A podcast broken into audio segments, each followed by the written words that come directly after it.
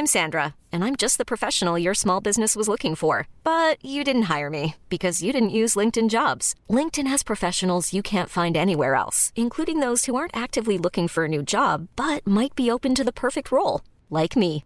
In a given month, over 70% of LinkedIn users don't visit other leading job sites. So if you're not looking on LinkedIn, you'll miss out on great candidates like Sandra. Start hiring professionals like a professional. Post your free job on linkedin.com/achieve slash achieve today. Hold up. What was that? Boring. No flavor. That was as bad as those leftovers you ate all week. Keke Palmer here, and it's time to say hello to something fresh and guilt-free. Hello Fresh. Jazz up dinner with pecan-crusted chicken or garlic butter shrimp scampi. Now that's music to my mouth. Hello Fresh. Let's get this dinner party started. Discover all the delicious possibilities at hellofresh.com.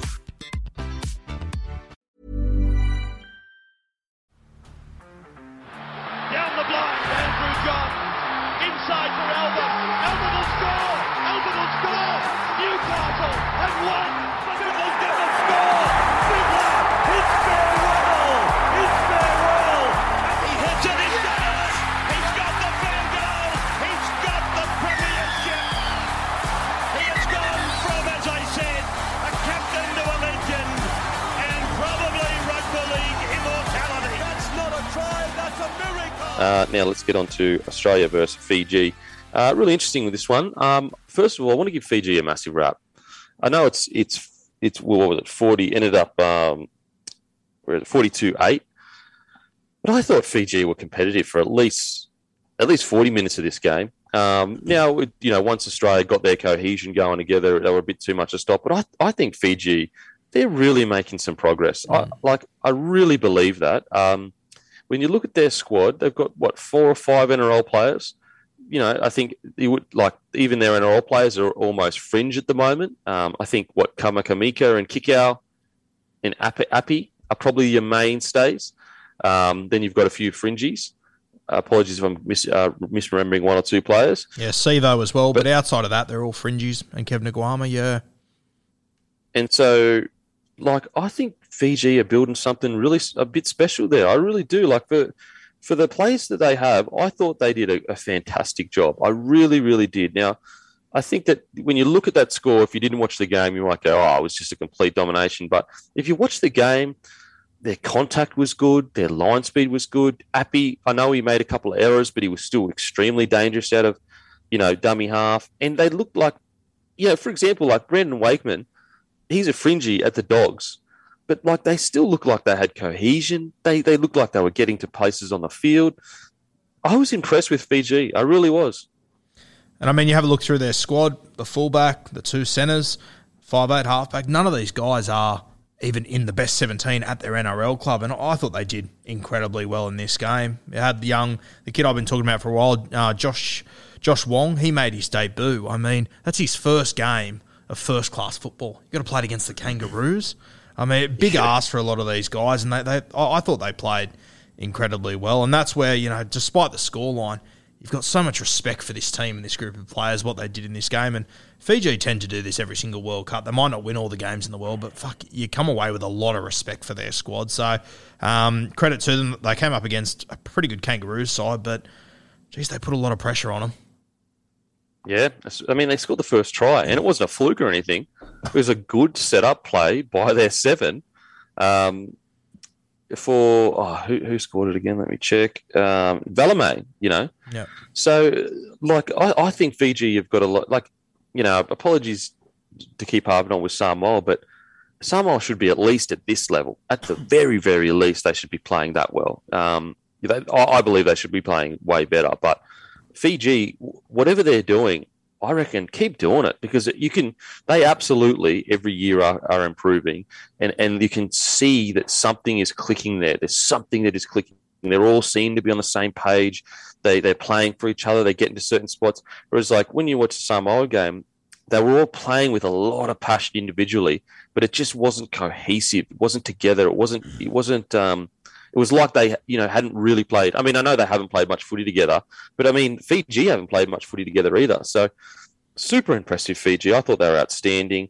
Um, you know, as you said, um, Guru, quick shout out to Wong. Now, apparently, he's got massive raps on him. Um, uh, Roosters, I think he's a Roosters. Yeah. Um, yep. Yep. Massive, massive raps on him. So for him to have his full first grade, like you know, a, first grade, essentially a first grade debut. You know, you play in Australia. I thought he was solid. You know, he made 30, 33 tackles. He missed four, but still 33 tackles. You know, playing your first first grade experience, really impressive. I thought Kamikamica was fucking outstanding. I thought he going against that Australian forward pack. The amount of times that you know you would see the Australian forward pack kind of one of our big guns would take a run and you'd go, oh, okay, here we go. We're, we're about to get a roll on here. And then, boom, Kamikamica just stopped them in their tracks. And you're going, holy shit, Australia are struggling to get out of their own end. And he was leading the charge there. So, Timmy, what do you think about Fiji?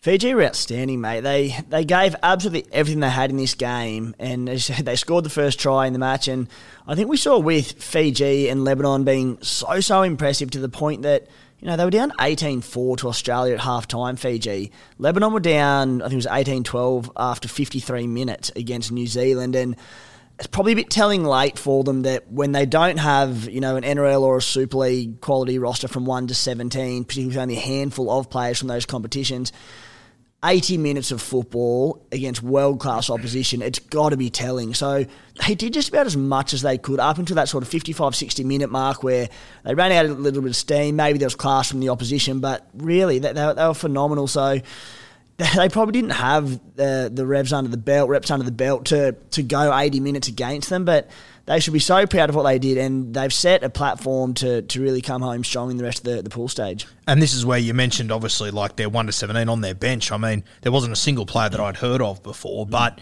if they had their full strength side, Jacob Saifiti, Daniel Saifiti, Tariq Sims, oh. it's a different footy game all of a sudden. Um, so they, they are in a tough spot there. I mean, from their starting pack, I think three of them hadn't played first grade before.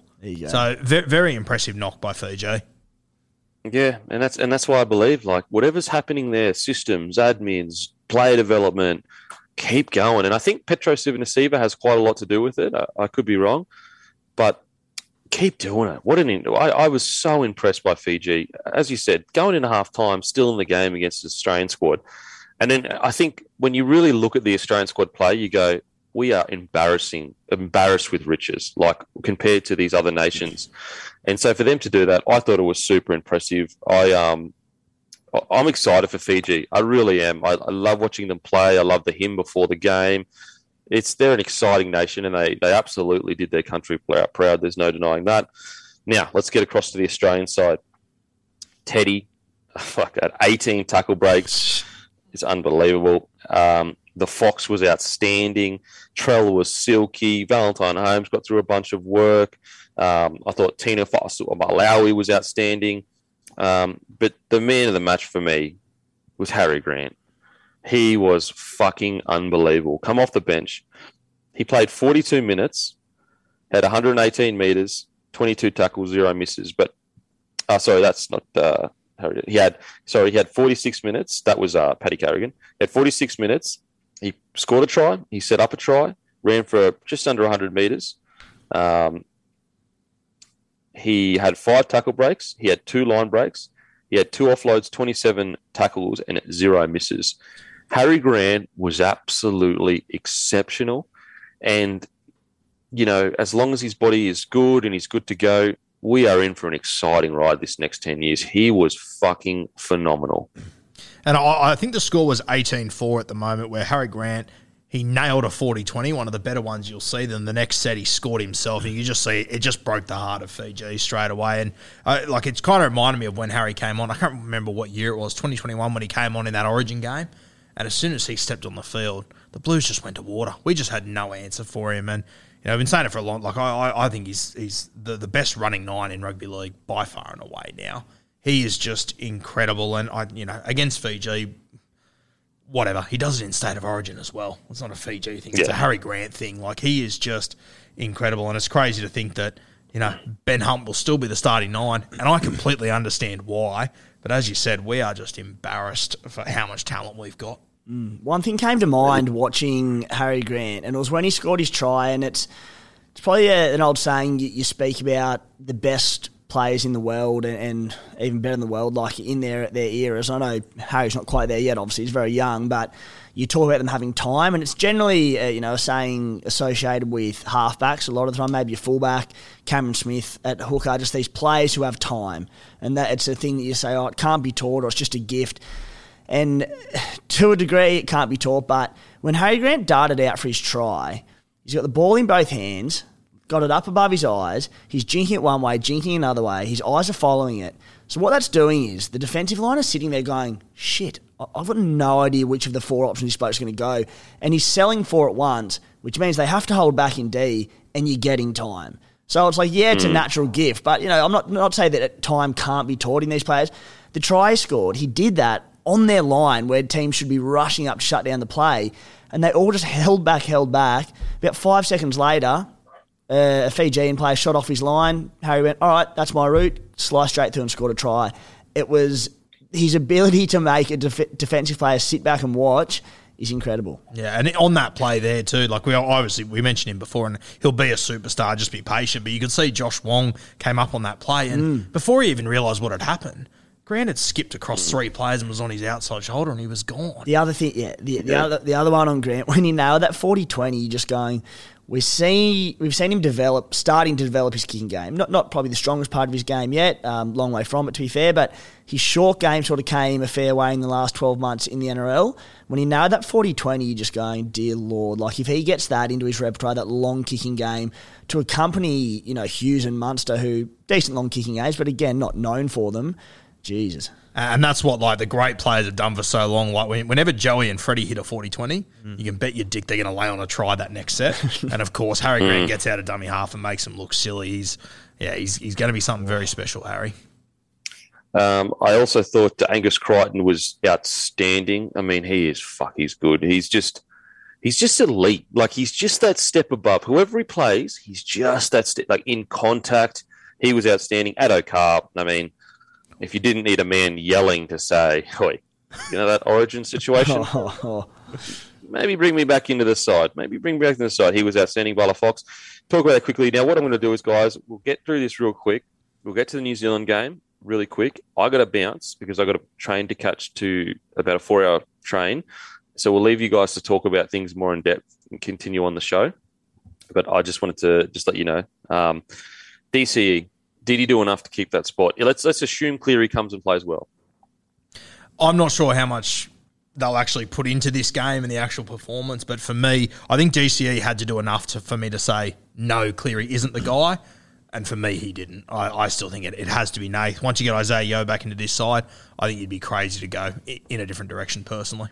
I can't believe it's still an argument, to be honest, boys, that DC Oh, could with you. potentially be over Nathan Cleary. I, I heard you boys speaking about uh, on last week's podcast, and I cannot believe people are still saying, is it Cleary or DC? Of course it's Cleary. Yep. He's the best halfback and probably player in the world. Like, DC was great in this game, and not surprisingly, he's a world class, one of the best halfbacks in the world, but Nathan Cleary's better. Yeah, and, and I, I think everyone's uh, like everyone understands that, and everyone probably agrees with it. But the way that Mal keeps talking, he keeps this conversation going for me. I'm not convinced he is going to go Cleary yet.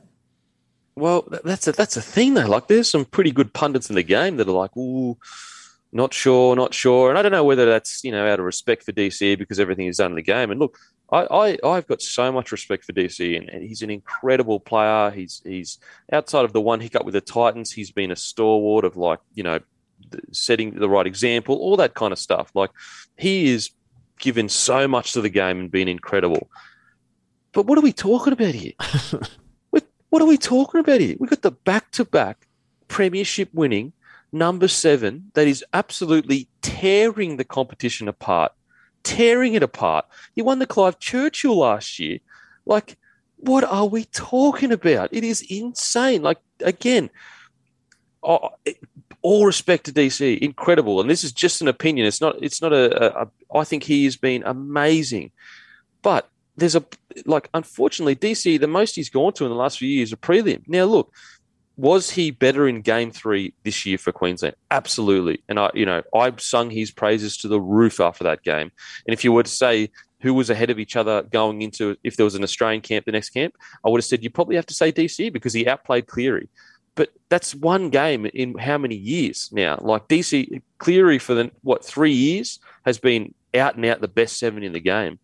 Um, it's got to be it's got to be him. I think that if DCE came out and absolutely killed it and was man of the match, then you, out of res- not not out of respect, but then you go, yeah, for sure, DCE should be in the conversation, you know. But I, I thought he was good. He was good, but you know, he wasn't. It wasn't like he was the best player on the field. So I think it has to be Cleary. I really do. Um, and, and again, this is no disrespect to DC as a player. He is incredible. His career is amazing, but it has to be Cleary. It's his time. Give him the seven jersey. Even though, don't get me started on that fucking number. This this numbers debacle. It is an absolute joke. It is a joke, and whoever made the decision, you know, I'm sure they had good intentions, but it is a terrible decision. It is a terrible decision. No one likes it. It doesn't add anything to the game. It adds nothing. Tell me a good. Tell me one good thing this gives to the game. One good thing. Hiring for your small business? If you're not looking for professionals on LinkedIn, you're looking in the wrong place. That's like looking for your car keys in a fish tank. LinkedIn helps you hire professionals you can't find anywhere else, even those who aren't actively searching for a new job but might be open to the perfect role. In a given month, over 70% of LinkedIn users don't even visit other leading job sites. So start looking in the right place. With LinkedIn, you can hire professionals like a professional. Post your free job on linkedin.com slash achieve today. I'll tell you, I think the only Zero. good thing it gave to Mal Meninga was that he didn't have to pick his fucking halfback yet. That's it. I can't think of any other positive that can possibly come out of it. Matt, Like I- was saying on my podcast the other day, like this is the time where we get to show rugby league to the world. If you haven't seen it before, imagine trying to explain it to people. I was having trouble. That's I, I, you're watching and you're going. Oh, oh, you got to, you got to. Every time you see a player run the ball, you got oh, uh, you ask yourself again, like, oh, who's that? Who's that? It is terrible. Change it. Shocking decision. Shocking decision. I cannot express that enough.